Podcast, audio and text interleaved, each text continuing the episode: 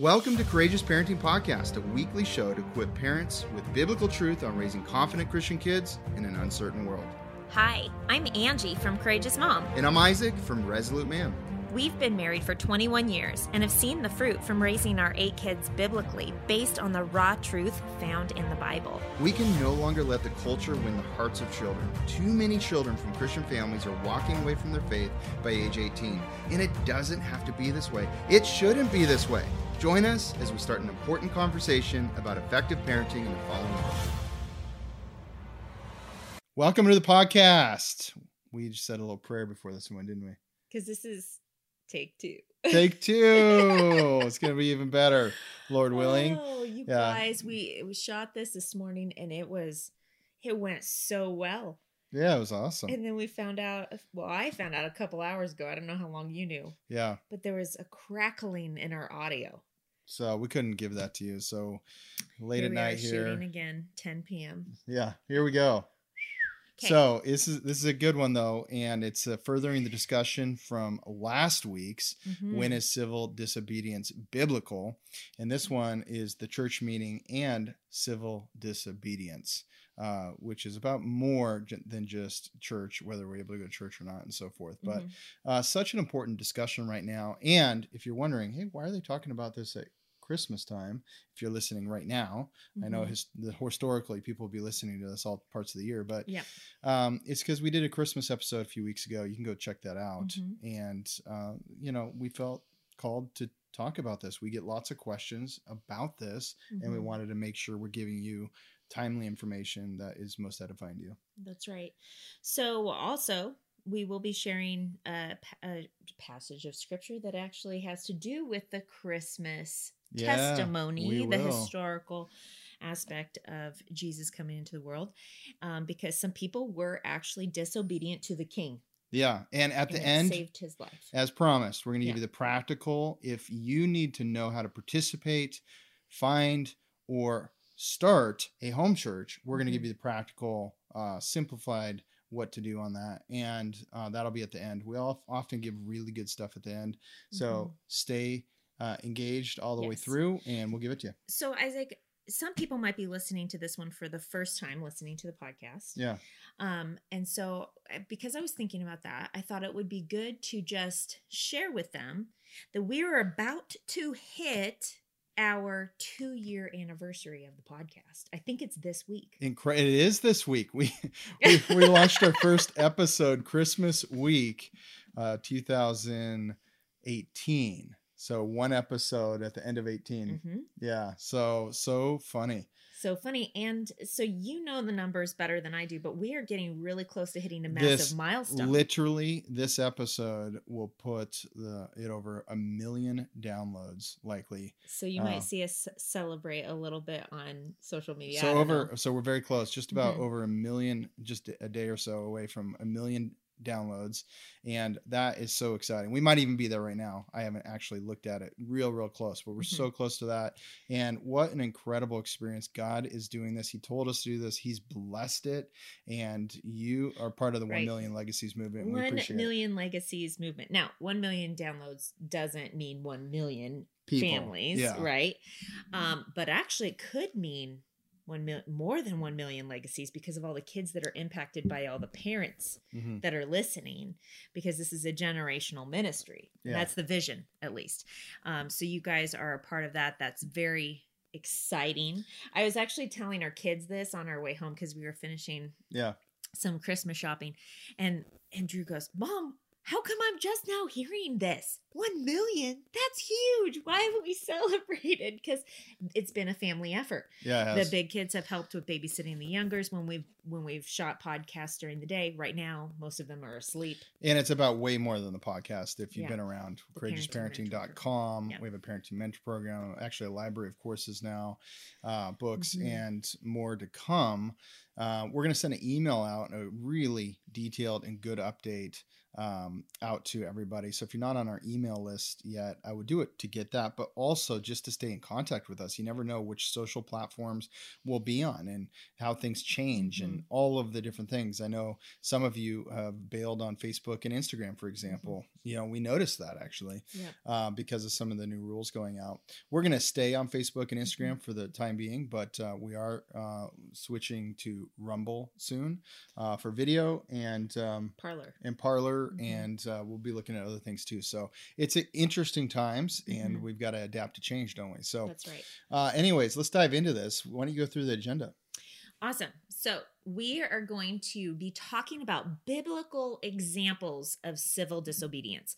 So, in last week's podcast, we didn't really go into detail of what we covered. And if you didn't listen to that, this is really a part two to last week's episode. Um, and they're both on similar topics. But when we finished that one hour episode, Isaac and I both were like, we need to talk about actual examples that are in scripture yeah. where there was um, biblical civil disobedience, right? Mm-hmm. And so we are going to cover quite a few scriptures today. Um, it's this one's a meaty podcast. Yeah, and, and then, then, we're going to go over modern examples after yeah. the biblical ones, and then we're going to talk about church, mm-hmm. and you're going to end it with. And I'm going to end it with some resources that you can use for teaching your kids. Um, and many of you, I know how intentional our following oh, our audience. Amazing are, um, people. They're like-minded, courageous yeah. parents, actually. And so I I know that many of you guys, for example, have had some of your kids that are ages 8 to 12 read YWAM biographies, mm-hmm. right? Of missionaries, of heroes of history. Mm. And so, um, anyway, we're going to be sharing some other resources that we have used, which are actually testimonies of people who have been in a sense, disobedient to some of the governments that they were under. Yeah, they're actually. good examples. So we have to equip confident Christian kids for an uncertain mm-hmm. world. It's growing in uncertainty all the mm-hmm. time, mm-hmm. not in fear, but in anticipation of being mm-hmm. an impact for the gospel in the world. And sometimes that involves standing for truth. And sometimes that involves standing for truth and protecting certain rights mm-hmm. so that it doesn't lead to tyranny that hurts um, future generations. Future generations. Yeah. And you know, it's interesting because we've used the word disobedience multiple times. We're a parenting ministry. Yeah. Okay. And we teach parents how to teach their kids to be more obedient. Mm-hmm. That's one of the things, one of the things that God has laid on our hearts. Mm-hmm. And here we are talking about biblical reasons why. So before we dive into our agenda, we thought that it would be really good for us to be clear with you guys what we are not condoning, what we do not condone regarding sure. civil disobedience, and what we are condoning. So, what we don't condone is any form of violence, disrespectful, meanness, anything that would be the opposite of what God calls us to, actually, as yeah. children of God. What we do condone is obedience to God and not bowing to any other gods, not submitting in a way that is actually an act of disobedience to God's word. We also mm-hmm. condone resistance to sin. Mm-hmm. Okay, we condone that. We condone, we say, hey, yes, submit to God, resist the devil, and he will flee from you. Um, we also are for resisting being um, participating in the devil's schemes, mm-hmm. for example, um, and doing all of this in such a way that is still loving and still able to share the gospel or be a light for justice and hope. But hey, guys, we totally believe in protecting our family mm-hmm. and we believe in, you know, arming ourselves and if needed and mm-hmm. all of those things. And if you don't, that's okay. We can disagree, but uh, we do believe in protecting our families. That's right. We believe in those things, but we also and our neighbors, the, yeah, and, and protecting and people. people, protecting those who can't defend themselves. Yeah. Um, we are not condoning in any way, shape, or form what we see from the left side, right? Where there's looting and there's no. harmfulness happening to people. You can protest in a peaceful way. Yeah. We've seen it done well. Yeah. Um, and just recognize though that there is a chance that the the corrupt media will probably portray you as not being the peaceful protester that you are. So, so. let's dive into this uh, biblical examples of mm-hmm. disobedience. It starts in Exodus. Okay, so this is one I'm going to start with because this is one of my favorites. Go for it as you guys know, um, I have been able to be a doula for a while, mm-hmm. over a decade. And this is the story of some midwives. This is Go a ahead. huge ministry. So, we're going to talk about Exodus chapter 1. I'm not going to read all of it, but I encourage you guys to write that down and mm-hmm. go read it yourselves. I'm going to skip down to verse 6. This is the portion where it kind of lays the scene. So, Joseph has died, his brothers have died and all of his generation. Mm-hmm. But the children of Israel were fruitful and increased abundantly, multiplied and grew exceedingly mighty, and the land was filled with them. This is what the Bible says. And then you skip down almost to verse 10, but it's the end of verse 9. And, and the new king of Egypt is speaking here. He didn't know Joseph, remember that. And he says, Look, the people of the children of Israel are more and mightier than we. Come, let us deal shrewdly with them, lest they multiply. And it happen in the event of war that they would also join our enemies and fight against us and so go up out of the land. Therefore, they sent out taskmasters, and he, this just describes for the next few verses what he did to afflict them. Okay. He was very uh, much a ruler that was, it was grueling how they had to work. Um, when we celebrate the Passover, um, sometimes we'll do like a messianic Passover. You guys can learn about that in a different podcast. Um, and we'll make like a traditional haroset dish, which is to resemble the brick and the mortar. And that's what it's actually mm-hmm. talking about here in this scripture. Okay. And it says, they made their lives bitter with hard bondage in mortar and brick and in all manner of service in the field. And all their service in which they made them serve was with rigor. Okay. So this is the important part verse 15 it says Then the king of Egypt spoke to the Hebrew midwives, of whom one was named Shiphrah and, and the other named Puah. And he said, When you do the duties of a midwife for the Hebrew women, and you see them on their birth stools, if it is a son, um, you shall kill him. But if it is a daughter, you shall let them live. But the midwives feared God Notice how they did not mm-hmm. fear the Pharaoh, the king of Egypt. They feared God and did not do as the king of Egypt commanded them, but saved the male children alive. So the king of Egypt called for the midwives and said to them, Why have you done this thing and saved the male children alive? And the midwives said to Pharaoh, because the Hebrew women are not like the Egyptian women, for they are lively and give birth before the midwives come to them. Mm-hmm. Therefore, God dealt well with the midwives. Because of what they did, God dealt well with the midwives, and the people multiplied and grew very mighty. And so it was because the midwives feared God that he provided households for them. And then it continues on. It's very interesting because then chapter 2 of Exodus starts talking about Moses. Mm-hmm. Moses might not have been born in the first place if the midwives had not disobeyed the king of Egypt. So sometimes we have to have civil disobedience. Sometimes what we're being asked to do by our mm-hmm. government, where the law of the land is against what God is calling us to do. And we have to be careful to pay attention to these things. Yeah, it's mm-hmm. really, really important. It can be very, very easy just to go along. And unfortunately, sometimes if you go along, um, mm-hmm. there's co- cost to that. Yeah. So the second example that we wanted to share with you guys, this one has to do with Christmas. Yeah, it's great. Okay. So we're going to flip with you to Matthew chapter 2. Okay. This is where the wise men are coming from the east, right? Now, after Jesus is born in Bethlehem in Judea in the days of Herod the king, you mm-hmm. can go on and read the whole story. Skip down to verse 8. This is where he sent them. So King Herod sent the wise men mm-hmm. to Bethlehem and said, Go and search carefully for the young child. And when you found him, bring back word to me that I may come and worship him also. Yeah. And we know that he wasn't going to worship Jesus. Yeah. Instead, it was his plot of how can I find him so I can kill him because he was worried about the prophecy, right? And then it continues on. And then here it is, verse 12. Then, being divinely warned in a dream that they should not return to Herod, they departed for their own country another way. So important to be close to God right now. So important to be in your word and praying so you can hear from God. Mm-hmm. Sometimes we get so clouded with our own selfishness, worry, doubt, uh, fear of things in the world, concern about mm-hmm. things, anxiety, all clouds us from faith. And when we're growing mm-hmm. strong in faith, we can hear from God. They heard from God Thank goodness. So they knew to disobey the king. Mm-hmm. Yeah, they did.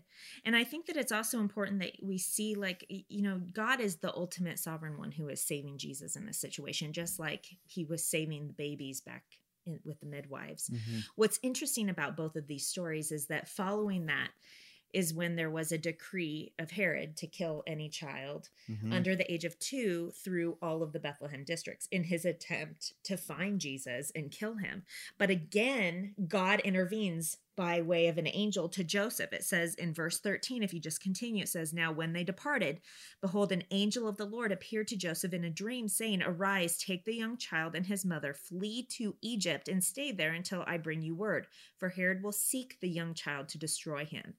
When he arose, he took the young child and his mother by night and departed. He fled. And they weren't guys. supposed to. This was a time when everybody's being counted. This was a time when the authorities said Census, you need to stay yes. in your city. Is that, you know, in COVID, some places like stay in your state, stay in your place, right? It is similar in that regard of that yeah. there was governmental uh, control and they were trying to count people. Right. And, and so, there was a and, census. And Joseph mm-hmm. um, disobeyed he fled after the baby was born. And so sometimes God calls us to do countercultural things. Yeah.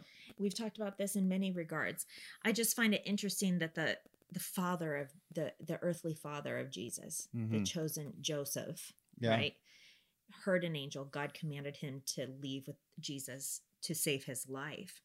And you guys, we've we even hear of modern day stories of missionaries in remote places where they wake up just before you know gunmen yeah. come into the village and they hide and they get out in time right this kind of stuff still does happen today where God reveals himself to people all over the world. We hear about these stories yeah. of the persecuted church all the time today. Um, and so, you guys are probably thinking, well, how do you deal with Romans 13? We talked briefly about it in the mm-hmm. previous episode. We're going to talk more about it here in a 2nd mm-hmm. mm-hmm. But, um, you know, this goes against how a lot of people read Romans 13, right? But the Bible right. is not uh, hypocritical. It, it doesn't, doesn't, go. It doesn't itself. contradict itself. And so we'll talk about that. Yeah, we're going to dive more into actually the Greek meanings in a second, which is really important mm-hmm. for understanding the true meaning of what God meant. Okay. So our next example is actually in Daniel. Now, if I just want to say, if you parents are needing to teach your kids some exciting stories, you know that they've probably heard in Sunday school the story of Daniel in the lion's den. You know they've probably heard the story of Shadrach, Meshach, and Abednego, but do they know the actual biblical the real testimony, account, the real account that right. happened, and understanding that it took courage, it took bravery, and that they actually had to stand up to. I love this one. Dive into it. Okay, I can't so wait. This is chapter six, but again, you could read all of Daniel and just your kids will be on the so edge good. of their seats. It's so great. So this is the story of Daniel and the lion's den, but uh, we're not even going to get to the very end because you get to read that on your own. Verse three, it says, Daniel was distinguished himself above the other governors and satraps because of his excellent spirit. Okay. And the king gave thought to settling him over the whole mm. realm. Mm. Okay. Mm-hmm. Then I'm just going to summarize. Okay. So in verse four and five, guess what happens? Ultimately, other governors and satraps become a little jealous. Mm-hmm. So they want to try to find some fault with Daniel but he's so faithful. Because he was faithful, it says in chapter 4, nor was there any error or fault found in him. Then these men said, We shall not find any charge against Daniel unless we find it against him concerning the law of his God. Mm-hmm. So they start I envision them probably if they don't already know the law of his God, because yeah. it's not their God, they study it and they scheme. Sure. They are schemers here. That's what the devil does, yeah. right? Evil people around him and he's listening to them. So these governors and satraps thronged before the king and said to him, Hey, King Darius, live forever, right? Okay, so they're playing into his pride here all the governors of the kingdom and administrators and satraps, the counselors and advisors have consulted together to establish a royal statute mm-hmm. and to make a firm decree that whoever petitions any god or man for 30 days except you, O king, shall be cast into the den of lions. Oh, that's a puffing up of the king there. Right. Now, O king, establish the decree and sign the writing so that it cannot be changed according to the law of the Medes and Persians, which does not alter. Therefore, King Darius, or Darius, signed the written decree. And then here you are. I have a little star next to verse 10. Now, when Daniel knew that the writing was signed, he went home. and in his upper room, with his windows open toward Jerusalem, he My knelt down on his knees three times that day and prayed and gave thanks before his God, as was his custom since early days. He opened those windows so everybody could hear him. He's like, "Nope, I'm gonna, I am gonna disobey. I'm gonna continue praying as mm-hmm. I always do every day to to my God and my God only. I'm not gonna pray to anything else." Mm-hmm. Bam. And it, you guys, this is such an amazing story. I'm not going to continue reading it all, but he has words with this king. Okay, because the king's like, oh man, well, Daniel, why'd you do this? Right? yeah. You were my favorite governor. Governor. There may be actually a time for governors, congressmen, mm-hmm. representatives today to stand up and go, no, we well, are going to stand for truth and people are need, starting to do it. there's some starting to do it. We need more we need more. doing it. We need more boldness of people going i will not bow to lies. I will stand for truth. Amen. And we need to do this. And daniel is a perfect example of this okay? So he did not pray to king darius. Instead he went and he prayed out his window where people could yeah. hear him okay? Um and then, of course, you know what happens to Daniel in the lion's den. And then what ends up happening in the end. You guys should go and read that with your kids. But God is glorified. Amen. God is glorified. Another awesome story that we, or I, I don't I like the word story. Why is it that we go, maybe it's my upbringing from childhood. A historical event that That's happened. right. Historical testimony, an event that happened in Daniel 3 is the story of Shadrach, Meshach, and Abednego. Okay, another very famous story. Okay, we're gonna we're gonna read chapter three, verse fourteen, where Nebuchadnezzar, this is the king. Okay, he speaks to them and says, um, he is. Wait, let me just make sure I'm not skipping anything here. Um, in verse fourteen, he spoke to them, saying, Is it true, Shadrach, Meshach, and Abednego, that you do not serve my gods or worship the gold image which I have set up? So obviously, he had created this gold image that he had set up. Yeah. He had declared that people needed to worship it. They needed Here's an opportunity, a moment of truth. Am I going to stand for truth right. or am I going to lie yeah. and save my skin? Okay. Then if you continue on, you guys have to read this whole chapter. We just don't have enough time to really dig into it, but I got to share this with you. Verse 15. But if you do not worship, you shall be cast immediately into the midst of a burning fiery furnace. And who is the God who will deliver you from my hands? Verse 16 Shadrach, Meshach, and Abednego answered to the king and said, O Nebuchadnezzar, we have no need to answer you in this matter. See how non confrontational this is? Yeah. We are not condoning needing to yell and get all upset. Mm. That's not it. No, they do this in a very loving way. They say, You know what? We have no need to answer you in this matter. If that's the case, our God, whom we serve, is able to deliver us from the burning fiery furnace, and he will deliver us from your hand, O king. But if not, let it be known to you, O king, that we do not serve your gods, nor will we worship the gold image which you have set up. So, this is the thing. So clear. You can still choose to obey God, disobey authority that's trying to get you to disobey God's word. And you can do it in a respectful way because they did it in a respectful way right here. Yeah. They showed respect to the king, but they also said, But we will not bow to your gods. Mm-hmm. We will only worship our God.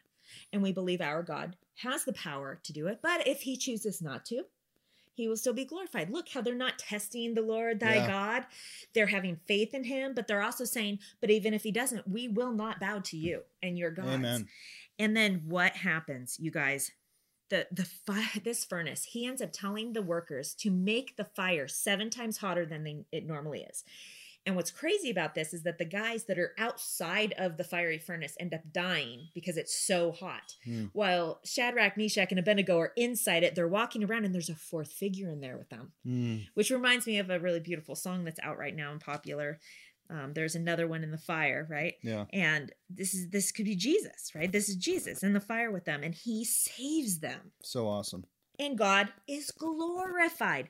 How can the Lord be glorified in times of when tyranny is happening, when authority figures get yeah. prideful yeah. and they try to get people to to to magnify their name yeah. instead of the true God? Yeah. How is God glorified? he's not going to be glorified if we just go along with what the authorities are telling us to do Absolutely. in those cases. And so we have to choose. And the thing that is so important that I really hope you guys go and listen um, to the um, last podcast because Isaac, you, you there was something that you were um, wishing that you would have really emphasized at the end of the last podcast, and that was the aspect of being proactive. Oh yeah, we have to be proactive because there's all these little events that are happening. We have to ask for wisdom, see things clearly, mm-hmm. because Christians need to stand up in the small things sometimes because they're leading to greater tyranny. Mm-hmm. They're leading to greater problems down the road. Mm-hmm. Uh, too many Christians are allowing things to happen, um, and this has happened throughout history. I mean, there was mm-hmm. a, the case. We'll go into modern examples, but one of them is the Holocaust. Mm-hmm. Unfortunately, uh, there was too many people standing by when small things were happening that led to a huge problem, uh, massive extermination really. Horrible they, they, situation yeah. um, when it becomes you know kind of too late to take action. So we need to be right. taking action uh, before the tyranny and be seeing the things and not just be the slowly cooked frog that's doing that. And be you know isaac you're, you're to share some um, some scripture from the new testament here in a second.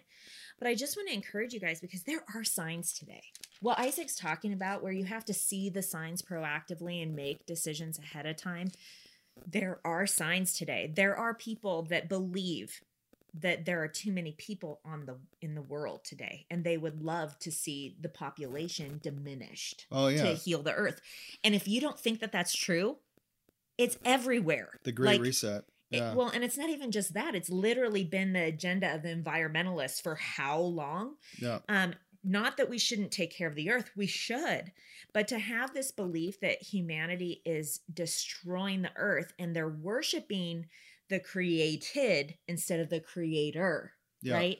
And making their political beliefs, their personal convictions are all based upon that, actually. Yeah, if you look at the even in movies depicted, a lot of the movies, the the the evil person is often along those lines of believing there's too many people and humans. Oh, like Thanos, or like Infinity War. So just watch Infinity War if you want to get yeah. a sense for what's happening behind the scenes in the uh-huh. world right now. That's my opinion, but I believe it. Mm-hmm. Okay, so um, Acts 5:29, but Peter and other apostles answered and said, "We ought to obey God rather than men." Mm-hmm. So it's so important. You can read what's around that, but I just love that because we, no matter what, obey God. And if somebody, an organization, a government, anything, is asking us to do something mm-hmm. that is disobedient to what God says in His Word, Mm. then we are not to do it. And this is an important passage of scripture. Did you tell them where we were in Acts? Yep. Okay. You guys, this passage of scripture, this is when Peter and Paul are being told not to preach the gospel. Yeah. They are preaching Jesus, um, that he died on the cross and that he resurrected from the dead. And then you have Caiaphas and a bunch of these high priests coming in and, and threatening them with prison, saying, You can't preach this, yeah. worried that it's going to spread because thousands of people are getting saved and coming to the one true God. Yeah. yeah. And they're threatened by this, right? Well, and Paul wrote Romans, and Romans 13 is the submit to government authorities. And here you see Paul um, saying we need to disobey if it's causing us to disobey God. And what's interesting is as you read more in Acts, you see him, um, well, in this particular situation, an angel ends up breaking them free because they do get imprisoned. Yeah. Right.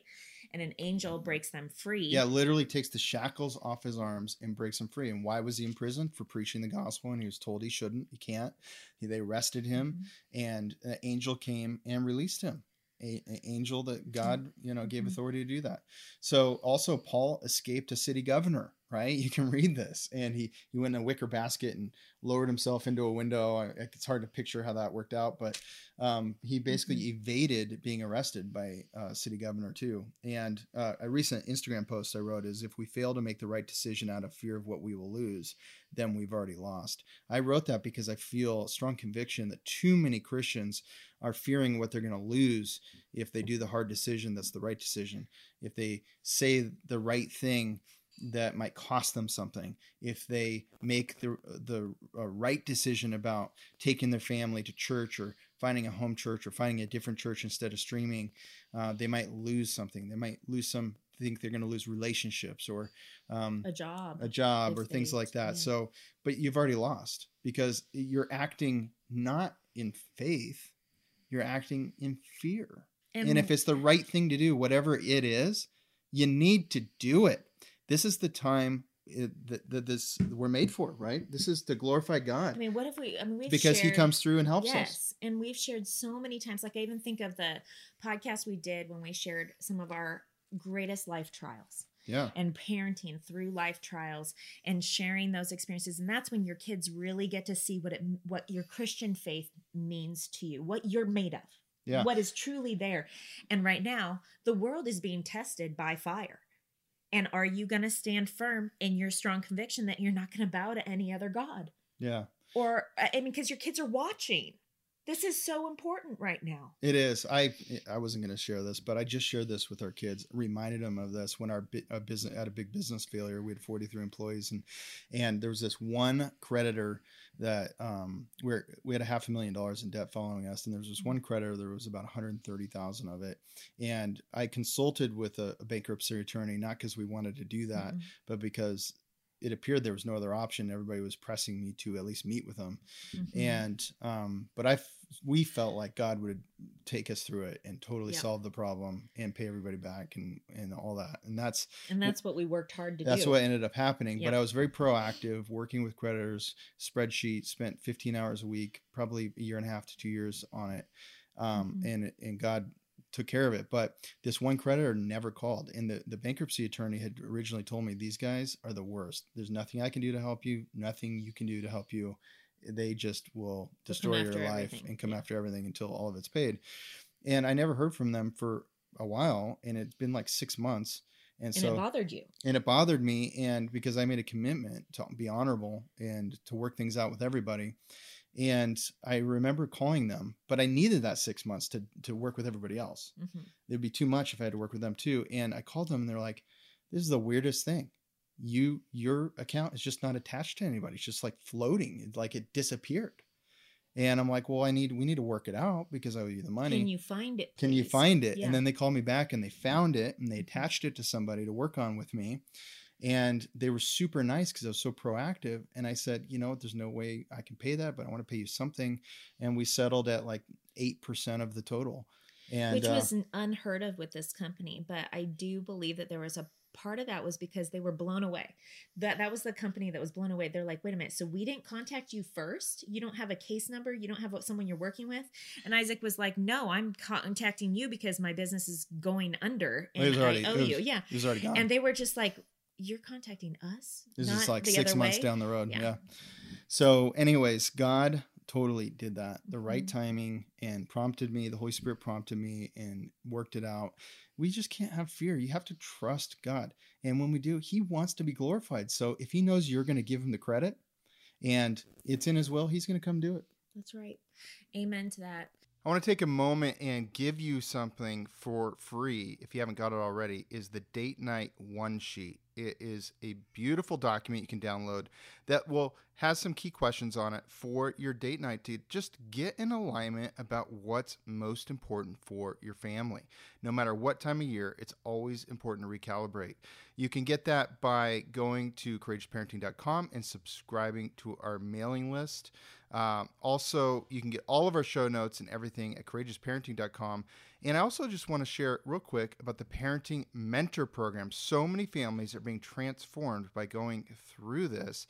Uh, it's the six week self paced program uh, with live engagement from us and even direct interaction. So if you want to join us, uh, here's a little bit more about it. You can find out more at courageousparenting.com.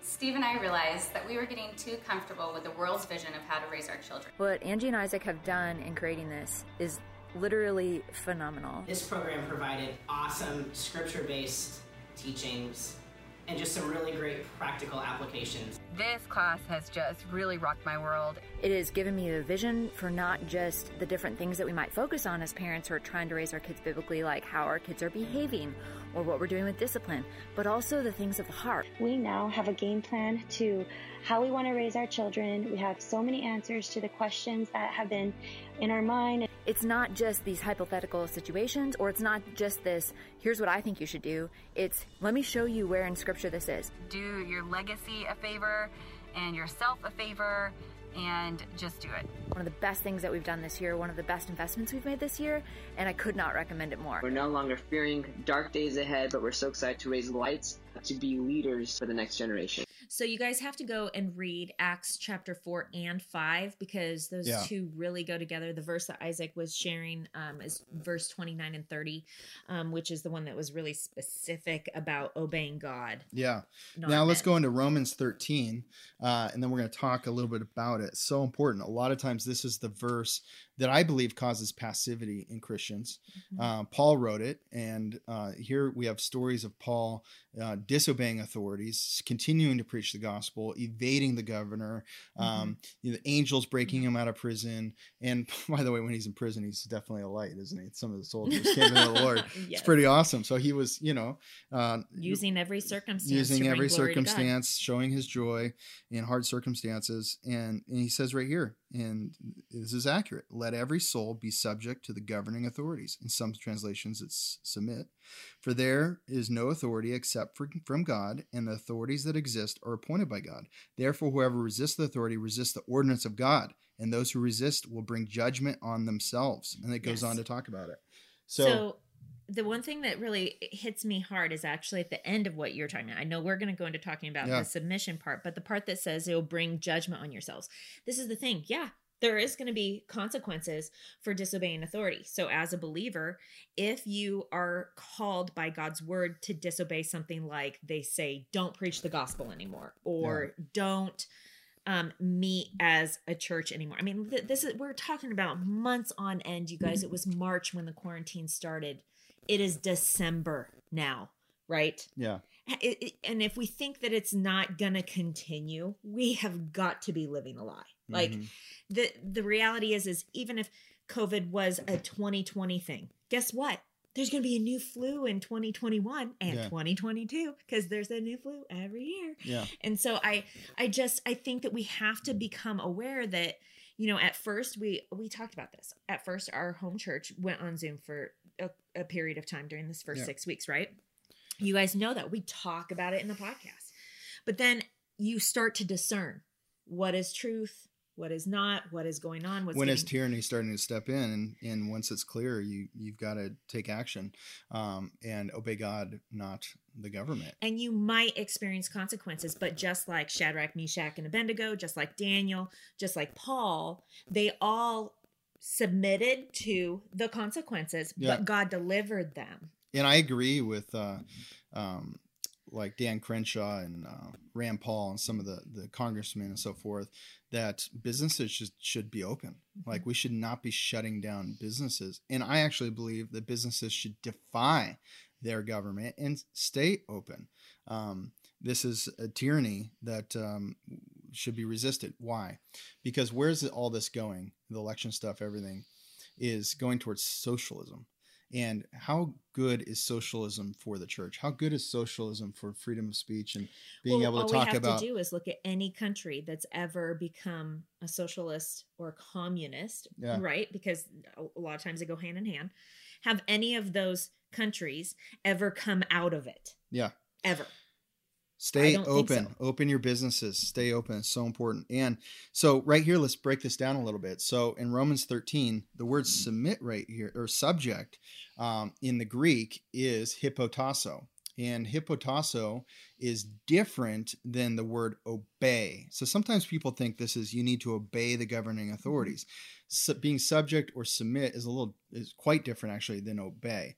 The word obey, which is um, let me see here. It's uh, hippo. Cool. Cool. Thank you, honey. Hippo mm-hmm. cool is uh, much stronger, way stronger, mm-hmm. and is to literally um, conform to what somebody's telling you to do. And so that's why uh, children obey your parents in the lord for this is right which is ephesians 6 1 you can look so that one up that's uh, that is a different word and obey. paul could have chose to use the word obey here, but he did not on purpose because subject or submit is much softer. It is to come under, it is to listen. It is it's and, to arrange in order. And why is that so important? Because and, and God put this in place, and government is good. Mm-hmm. Why? Because God is a God of order, not chaos. Mm-hmm. And he knew unless there was government in place mm-hmm. that chaos would ensue. And so it's so important to realize that. But he's what Paul is not saying is do obey whatever government tells you to do.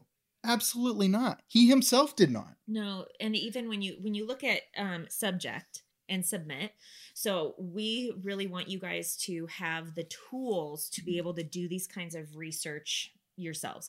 Um, one of the reasons why this is such an important thing is because so many people out there are saying why are you disobeying the government right? Mm-hmm. like if you don't wear a mask or if you are going to church you're disobeying. But really you're not disobeying. You're not submitting mm-hmm.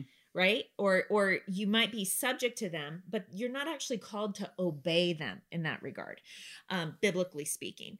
And so when people start using that word obey instead of submit or subject we were going hold on a second.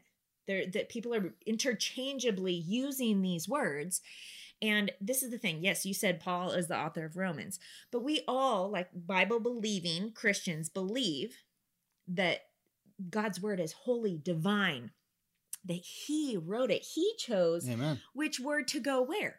And he has done that. There, there, there are other passages of scripture where God chooses to use the word obey. And obeying him is actually one of them, right?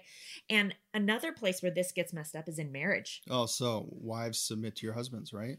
And so which is the thank, same word as subject and thank, submit. Thank here. goodness God didn't say wives obey your husbands. That's more of what you see that, preached in the patriarchal movement. That is horrible, right? You know, um, it is much different. Like in our marriage, Angie definitely submits to me, but I try hard to be worthy of submission. I try hard to lead well, not perfect. I make mistakes. She gets frustrated sometimes. I get frustrated sometimes. Mm-hmm. But we work things out. in the end of the day, and and I think she it's easier for her to submit because I discuss things with her. Where I look at us as a team, mm-hmm. which God looks at it the same way, and we discuss things. I don't hide anything. Mm-hmm. We talk in detail about things. Any big decisions we're talking at length about. Mm-hmm. And then a lot of times it's hard to make that final call and she'll mm-hmm. she'll say, "Hey, I trust what you decide to do. Which is interesting because in a democracy isn't like, for example, voting and having an election process that's honest. Mm-hmm. You let the people speak. Yeah. That's letting the people speak by having a vote. And then the people that are put in office speak for the people and they have committee meetings where people can actually go and they can express their thoughts mm-hmm. to their congressmen, their legislators, their committee leaders, right? We have a voice. The problem is that so many people have become passive. Yeah. And not being involved, not actually exercising their voice, not communicating, not sent by email, phone call, going to a committee meeting, a community meeting, whatever but the reality is, even government is actually in America set up because it was founded by our forefathers who were trying to create a constitution that was based on principles found in the Bible, like religious freedom, freedom of speech, things that would not um, that would protect individual liberties, right? Amen. And so when you have government crossing those boundaries yeah. that were put there for the protection of the people, mm-hmm. so there'd be accountability for the government as well as for the people, right? Laws are for for people for protection. Yeah. Usually, right? But the reality is that when government goes unchecked, there is no accountability. Yeah. And one of the things that's so important about hospitality, and we didn't even bring this up in the last podcast. Yeah. Um, you guys, I just have to share this briefly for a second. Our our daughter's doing writing a paper on um, all kinds of different topics, and she was sharing with me some of what she had been studying for one of her final papers um, at Liberty, and she she said, "Mom, you know, you realize when people don't have hospitality, when they don't get together with other people, when they don't gather together and communicate, there's no accountability for the government." Yep. And so if the government stops people from meeting, there's actually a bigger reason behind why they don't want you meeting. It's so that there isn't accountability. Let me give you an example. If you hear something on media, and let's say maybe you don't, you're not walking in the spirit that day, your discernment is kind of low, mm-hmm. you kind of you believe whatever you hear. Okay. You go and you have dinner with your brother or your neighbor and they go, but hold on a second. I saw that in that protest. That was actually very peaceful. Yeah. Right? When the media portrayed it as vicious and outrageous. Then all of a sudden, what happens?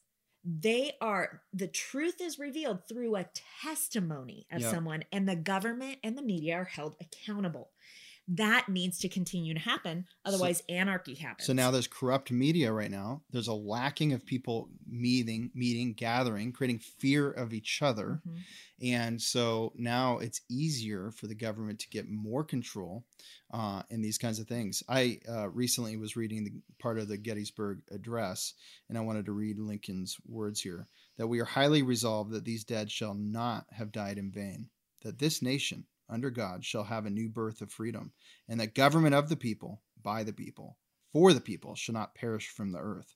What is government of the people, by, by the, people, people, and for the people? It's not trying to take, it's not trying to overly control, it's trying to create as much freedom for the people as possible mm-hmm. because the government trusts people that they can make the best decisions for themselves and help one another mm-hmm. and instead of people becoming enslaved to the government mm-hmm. so um, there's a real challenge right now so let's just take in the united states i know people listen all over the world but the united states does impact the whole world whether mm-hmm. people appreciate that or not um, it's done some evil things too i totally know that mm-hmm but um, it is um, a beacon of good in a lot of ways. And right now, there's seeming to be a lot of evidence of election fraud. Um, if you're looking at mainstream news, you're not going to see that. But um, it appears to be very, very true. And let's say it comes out that there's this widespread election fraud in the United States.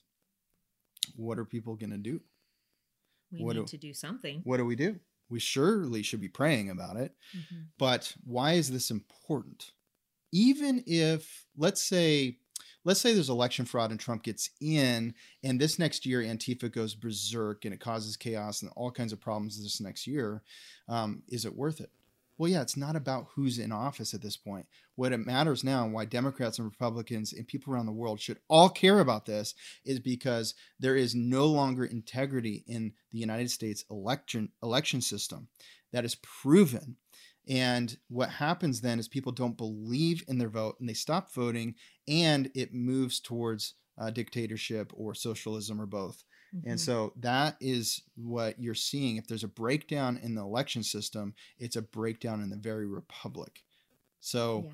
this is a really big deal. And I can't believe I'm not hearing from uh, people that I know are Democrats. I don't see them on social media being concerned about this. I don't see any concern. I'm trying to post every single day to share the news it's about like this. they don't care if they win by cheating.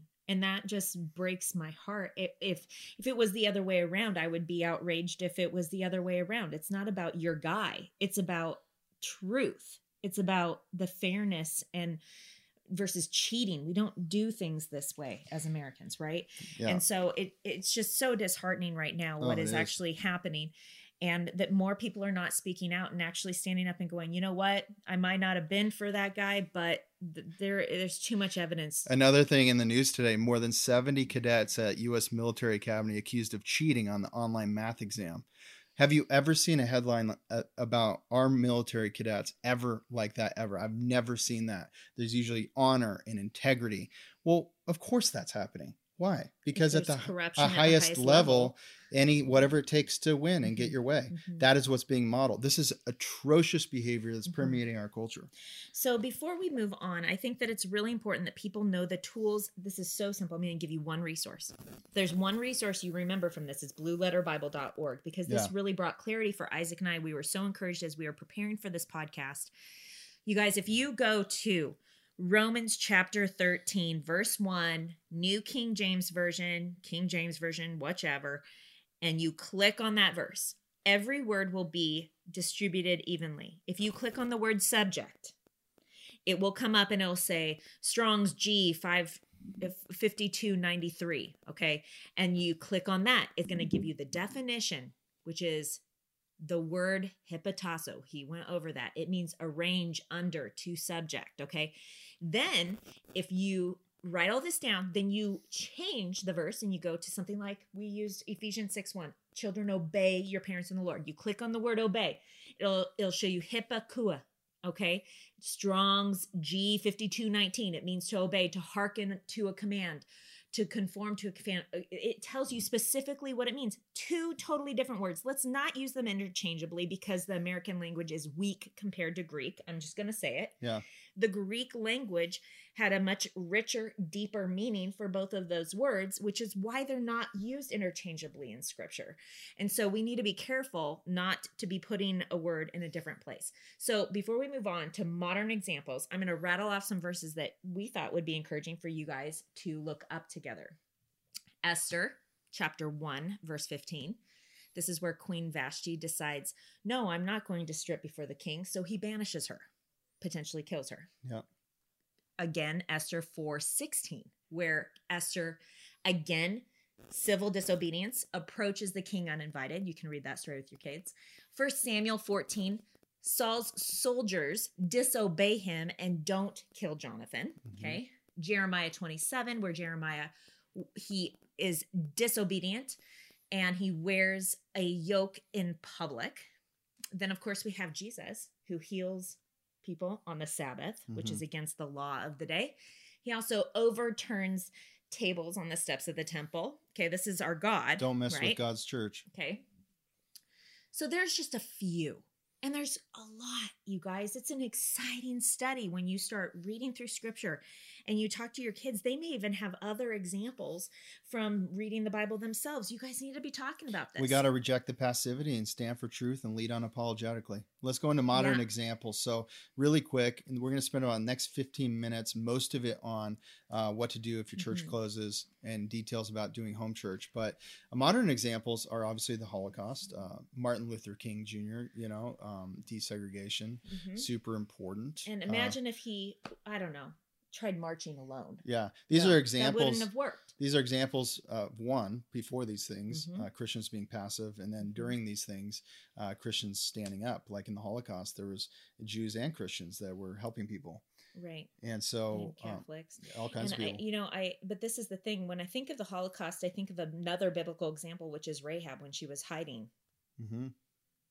People. Uh, the Civil War. Yeah. Obviously. Um, you know, we have to act. Remember, we have to act before these crazy things happen. Mm-hmm. We have to mm-hmm. see what's happening and not just allow even small things mm-hmm. to happen. We need to band together and pray and take whatever necessary action. So, before you jump into talking about the church, the last modern example that we're we're going to talk to you guys briefly about is a conviction, and all of you guys should should relate to this if you have sat in a church in the last 20 years, you've likely heard a pastor talk about the persecuted church mm-hmm.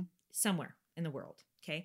There's something called the 1040 window um, window to the world, world vision, um, YWAM, tons of different ministries, Voice of the Martyrs.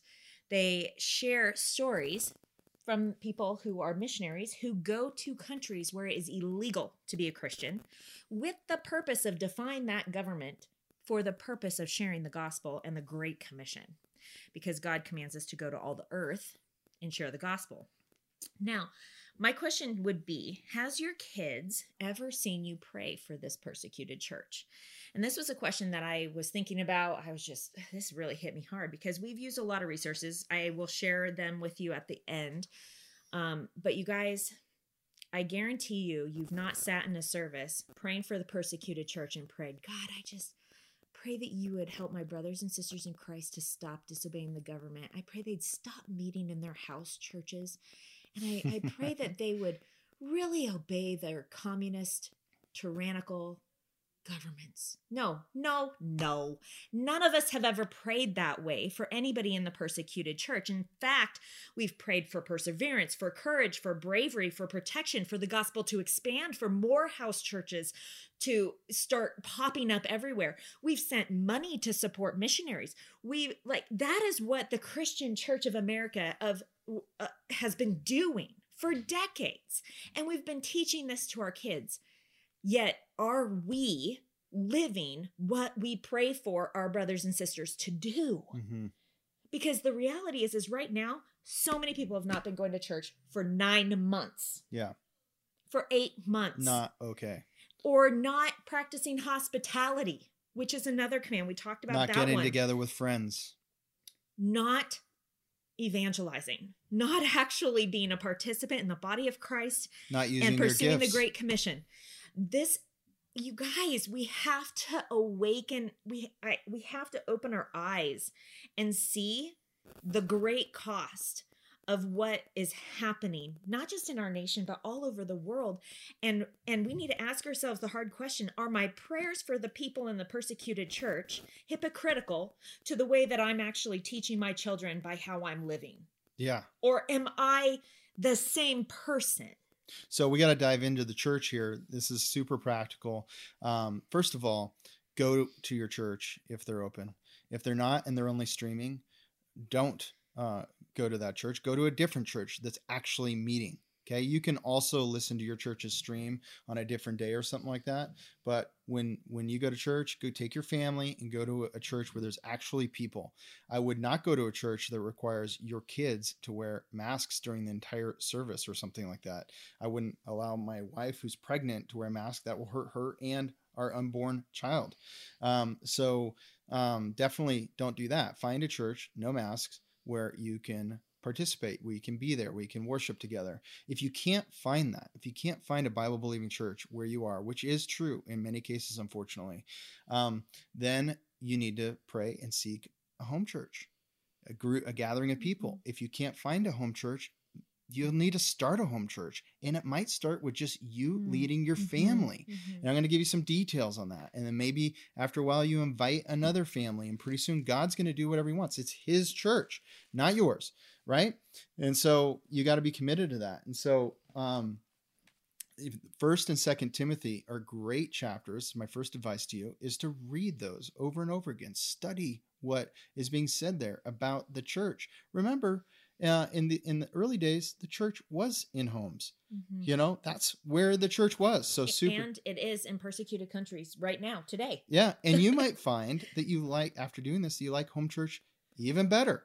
In fact, there's a lot of things we love about home church. We were part of a, uh, a norm, regular church, non-denominational churches uh, for the most part for the first 16 years of our marriage. Then we had a few years of uh, a, a, home church, and I think two of those years was the church we planted, or a year and a half, mm-hmm. and um, and that grew and is going strong. We moved, so we're not part of that anymore, that church. But now we're going to a church with three thousand people, and we we don't know what we're going to do yet, but we're enjoying it. Mm-hmm. And so so, but let's say you need to start a church, so so read those scriptures, and then uh, get some music sheets, just a few so you can worship together. Mm-hmm. Uh, get communion, bread and juice. That's it. You know, you're ready to go. Now the house, just you know, get the house ready. Talk amongst each other. What you want to mm-hmm. announce is like where the bathrooms are, and maybe some rules about you know kids not being upstairs with do- doors closed, things like that. Mm-hmm. But other than that, any safety things, just have those prepared ahead of time. Mm-hmm. And then here's the structure.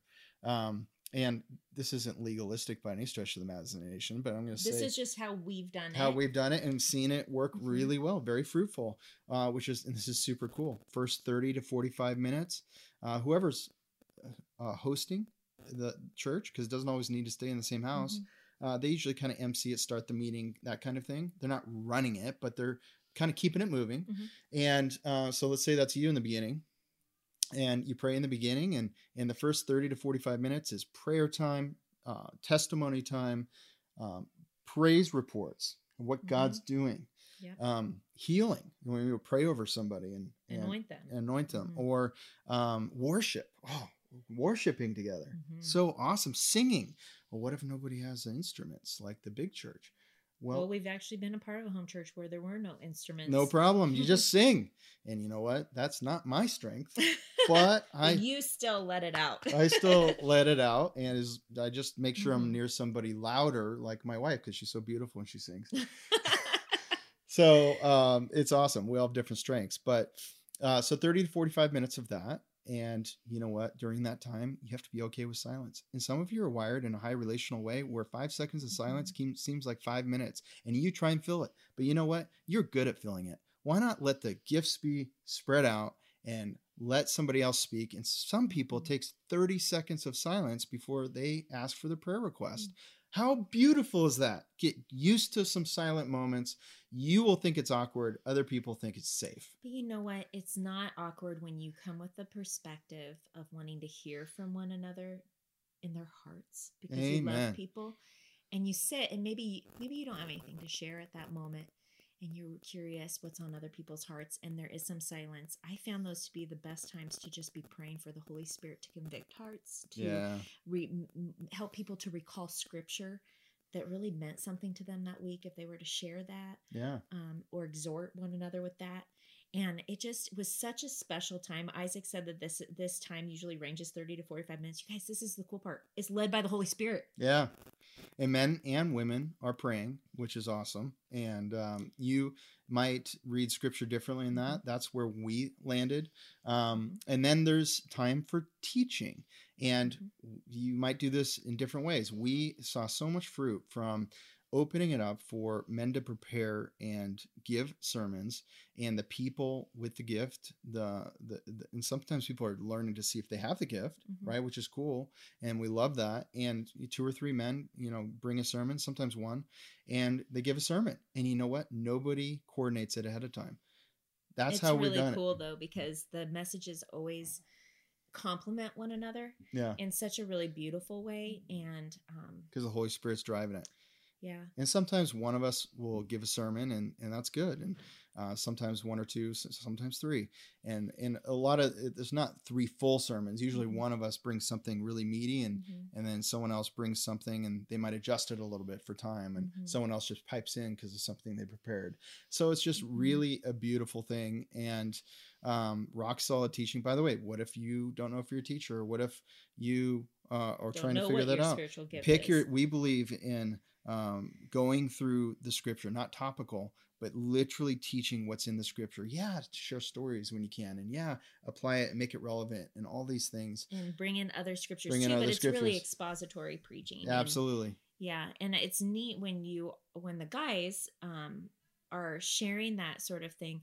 Um, I know that it's just it's a special time where even the the young kids they tend to learn more about what's on the people's hearts that they actually have relationship with. Absolutely it's a good example to all of the kids on what it looks like to be um, an adult Christian so that they can envision themselves being that when they get older. And then somebody, uh, it's usually someone different, uh, you know, does communion. And it's very simple. They can, if you've never done it before, just read what the Bible says about communion and just read the scripture about it and, and pray and, and, pray and do it. Uh, and sometimes you can do a little more, and that's fine. Just mm-hmm. keep it mm-hmm. simple. And then announcements and then we do potluck and you know some prayer at the end but and we have a we eat together and we hang out mm-hmm. together. How beautiful is that? And so uh, mm-hmm. one thing that's important is that whatever the preaching is is biblical mm-hmm. and is sound and how do you make sure? Well i don't believe people need to get seminary degrees in these things. People weren't doing that when the church was spreading like crazy. Think of who the 12 disciples were. Yeah. Some of them were fishermen Others, they, I mean, they they all have different backgrounds because God can use all people. So don't doubt yourself. Be mm-hmm. encouraged by the Bible. Teach the Bible. You'll learn as you're yeah. doing. And you know what? Have a midweek time where the men get together and reflect on what happened on Sunday and ask questions. And if there's any disagreement mm-hmm. about doctrine, you can mm-hmm. talk about it. What you don't ever want is disunity cultivating because you're not open and talking about it. And those are such fruitful times where mm-hmm. we dig, we all dig into the word together and talk mm-hmm. about a mm-hmm. subject. And it's amazing how the Spirit, when we have humble hearts, mm-hmm. brings us all in unity together as we talk about it. So, and I know the women would get together too. Mm-hmm. And it's just such a fruitful thing. So, mm-hmm. hey, maybe you're supposed to start a home church. I just gave you the simple. You're like, Isaac, that's not enough detail. No, that's plenty more knowledge mm-hmm. doesn't necessarily lead to implementation. It actually Usually, gives you excuses. It gives you excuses. I'm telling you right now, you could yes. prepare to run your first home church with just your family. And you could do that a few weeks, and pretty soon another mm-hmm. family's joining you because they're starving for it. Mm-hmm. And you're perhaps the answer for that. Or maybe you're learning how to participate in one and search one and pray for one, uh, which is super mm-hmm. important. Mm-hmm. We're going to finish this off with some really cool resources Angie's going to talk about. Okay, so you guys, we had mentioned the importance of recognizing what we're teaching our kids and what we're modeling for them in our prayer life when we go to church and we hear about the persecuted church and recognizing that there is persecution beginning to happen in even in America, but it's happening in other countries. I know of Canada right now that is not meeting um, as a church in many provinces. In some provinces, it is meeting. People are not able to um, celebrate Christmas with their family members in the same kind of way. They have a quarantine going on beginning in some places December 23rd again. Um, I know that Oregon, for example, is in their their restricted guidelines through March, right? Yeah, but so, uh, the Supreme Court just came through and kind of forced Oregon to allow churches to meet, which is pretty cool. That's awesome. So you guys, but that didn't happen on its own. Right that only happened because people Civil were disobedience. People were being disobedient, but they were also speaking up. Yep. It's it's not just civil disobedience, okay? Um, and so I want to share with you guys just a few. I know that this has been a long podcast, but I want to encourage you guys to look up the YWAM biographies that I briefly mentioned. Um, we have hundreds of these things, you guys. You've probably seen them. It's Christians Christian heroes then and now. Okay. Um, they have them on all different people. You can get one on Amy Carmichael, Gladys Aylward, um, Jim Elliot, Hudson Taylor, all of these different um, missionaries who they put their life on the line for the gospel. Okay. Um, and then there's books like Praying Through the 100 Gateway Cities of the 1040 Window. This is one of the resource first resources that I got um, before we had the biographies, and I loved it because it's a smaller book, so it was easy for us to take when we were traveling as well. And it has every country in here, along with a map, prayer points, talks about the population of the city. Another resource that's very similar to this one is the window to the world or Operation World, which is an even bigger book. They just came out with a new one. Um, and this one has a lot of illustrations in it, which is great for kids. They can actually see the people that they're praying for from different countries. talks about their culture, their religion, the persecuted church, what to pray for. You guys, these are modern day stories of persecuted peoples that we need to be praying for. But I will warn you, all of these people are being disobedient to their governments in meeting as a Christian people. They are. And so when you are reading this with your kids, that's what you're teaching them. Another devotional, stories for children here. I heard good news today. This literally has a couple um, like one page that you read to your kids. Um, here's the good news in China. It's a story of Hudson Taylor. It's a one page story about 1832. Um, this was another tool I used with my kids. And then there's Voice of the Martyrs. They have Torchlighter DVDs, which are animated biographies of missionaries and stories of heroes of the faith. But I would recommend that if your kids um, haven't watched those, that parents watch them first because a lot of those persecuted missionaries became martyrs. And so some of the, even though they're animated, they can be kind of scary for kids, some of them, um, some not scary, obviously. Um, and then, you know, Voice of the Martyrs also has these books. I shared this with you in the St. Patrick's Day episode podcast that we did. St. Patrick was actually kidnapped and he was made a slave. And guess what he did? He ran away and he became a missionary. He went back to that land as a missionary. And God used him to spread the gospel to all kinds of people. And so I, I just I see aspects of civil disobedience for the purpose of the gospel, for the purpose of obeying God and participating in, the Great Commission. And we just have to be aware that we went over the four main reasons why it's biblical to be disobedient to um, authorities in the very first episode. And so if you haven't listened to that, you need to go back and listen to episode one of this or the first part of this series, I guess. Um, and then you know i would encourage you guys to to listen with your spouse listen with your kids have co- good conversations about all the things that we were just talking about. Dig into the word together. Read the stories that we weren't able to dig into super deep like the stories of esther. You guys i know that a lot of you are scared about the futures of your children. I'm a mom of many. I'm pregnant with my ninth. And i think about what this world's going to be like in 20 years for this baby. I get it. I think about my future grandkids. And I would be lying if I didn't say that at times I struggle with fear. But then I preach to myself the truth, which is that God created them for this generation for a purpose. And right now, my purpose as their mom is to equip them to be confident, courageous kids ready for the uncertain world that they are going to be inheriting from us. So join with us Thank you for being a part of the 1 million legacies movement, and we'll see you next time. Merry Christmas. Hey, thanks for listening to this episode. For more resources, go to courageousparenting and courageousmom.com for free online workshops, blog posts, and best selling courses. Also, we wanted to quickly tell you about our six week online parenting mentor program.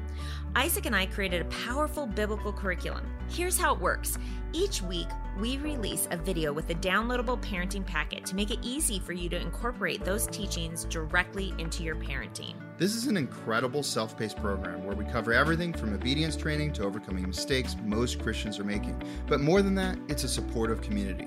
You'll have access to our private online group, live webcasts, and the Courageous Parenting text message line where Angie and I can send you weekly encouragements straight to your phone. If you're interested in joining our next online parenting mentor program, secure your spot now at courageousparenting.com. That's courageousparenting.com.